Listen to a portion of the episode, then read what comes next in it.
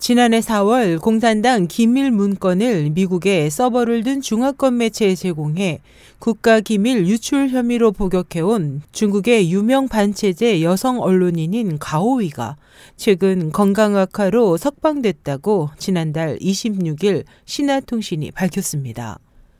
통신에 따르면 베이징 고급 인민법원은 이날 오전 재판에서 지난 4월 7년형을 선고한 1심을 깨고 5년으로 감형됐다는 변호인의 발표를 확인하고 성명을 통해 가오이가 심각한 질병을 앓고 있어 남은 형벌을 당분간 교도소 밖에서 치를 것이라고 밝혔습니다.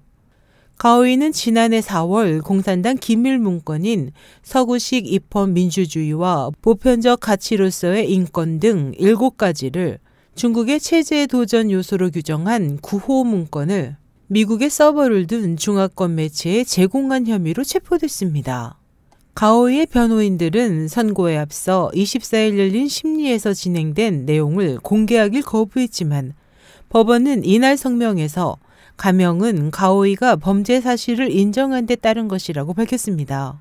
가오이는 지난해 11월 열린 재판에서 자신의 혐의를 부인하며 체포 이후 자백한 것은 강압에 의한 것이라고 주장한 바 있습니다. 가오이에 대한 중국의 판결에 대해 국제 엠네스티 등 인권단체와 서방 국가들은 강압적인 정치적 박해라며 중국 당국의 석방을 촉구해 왔습니다.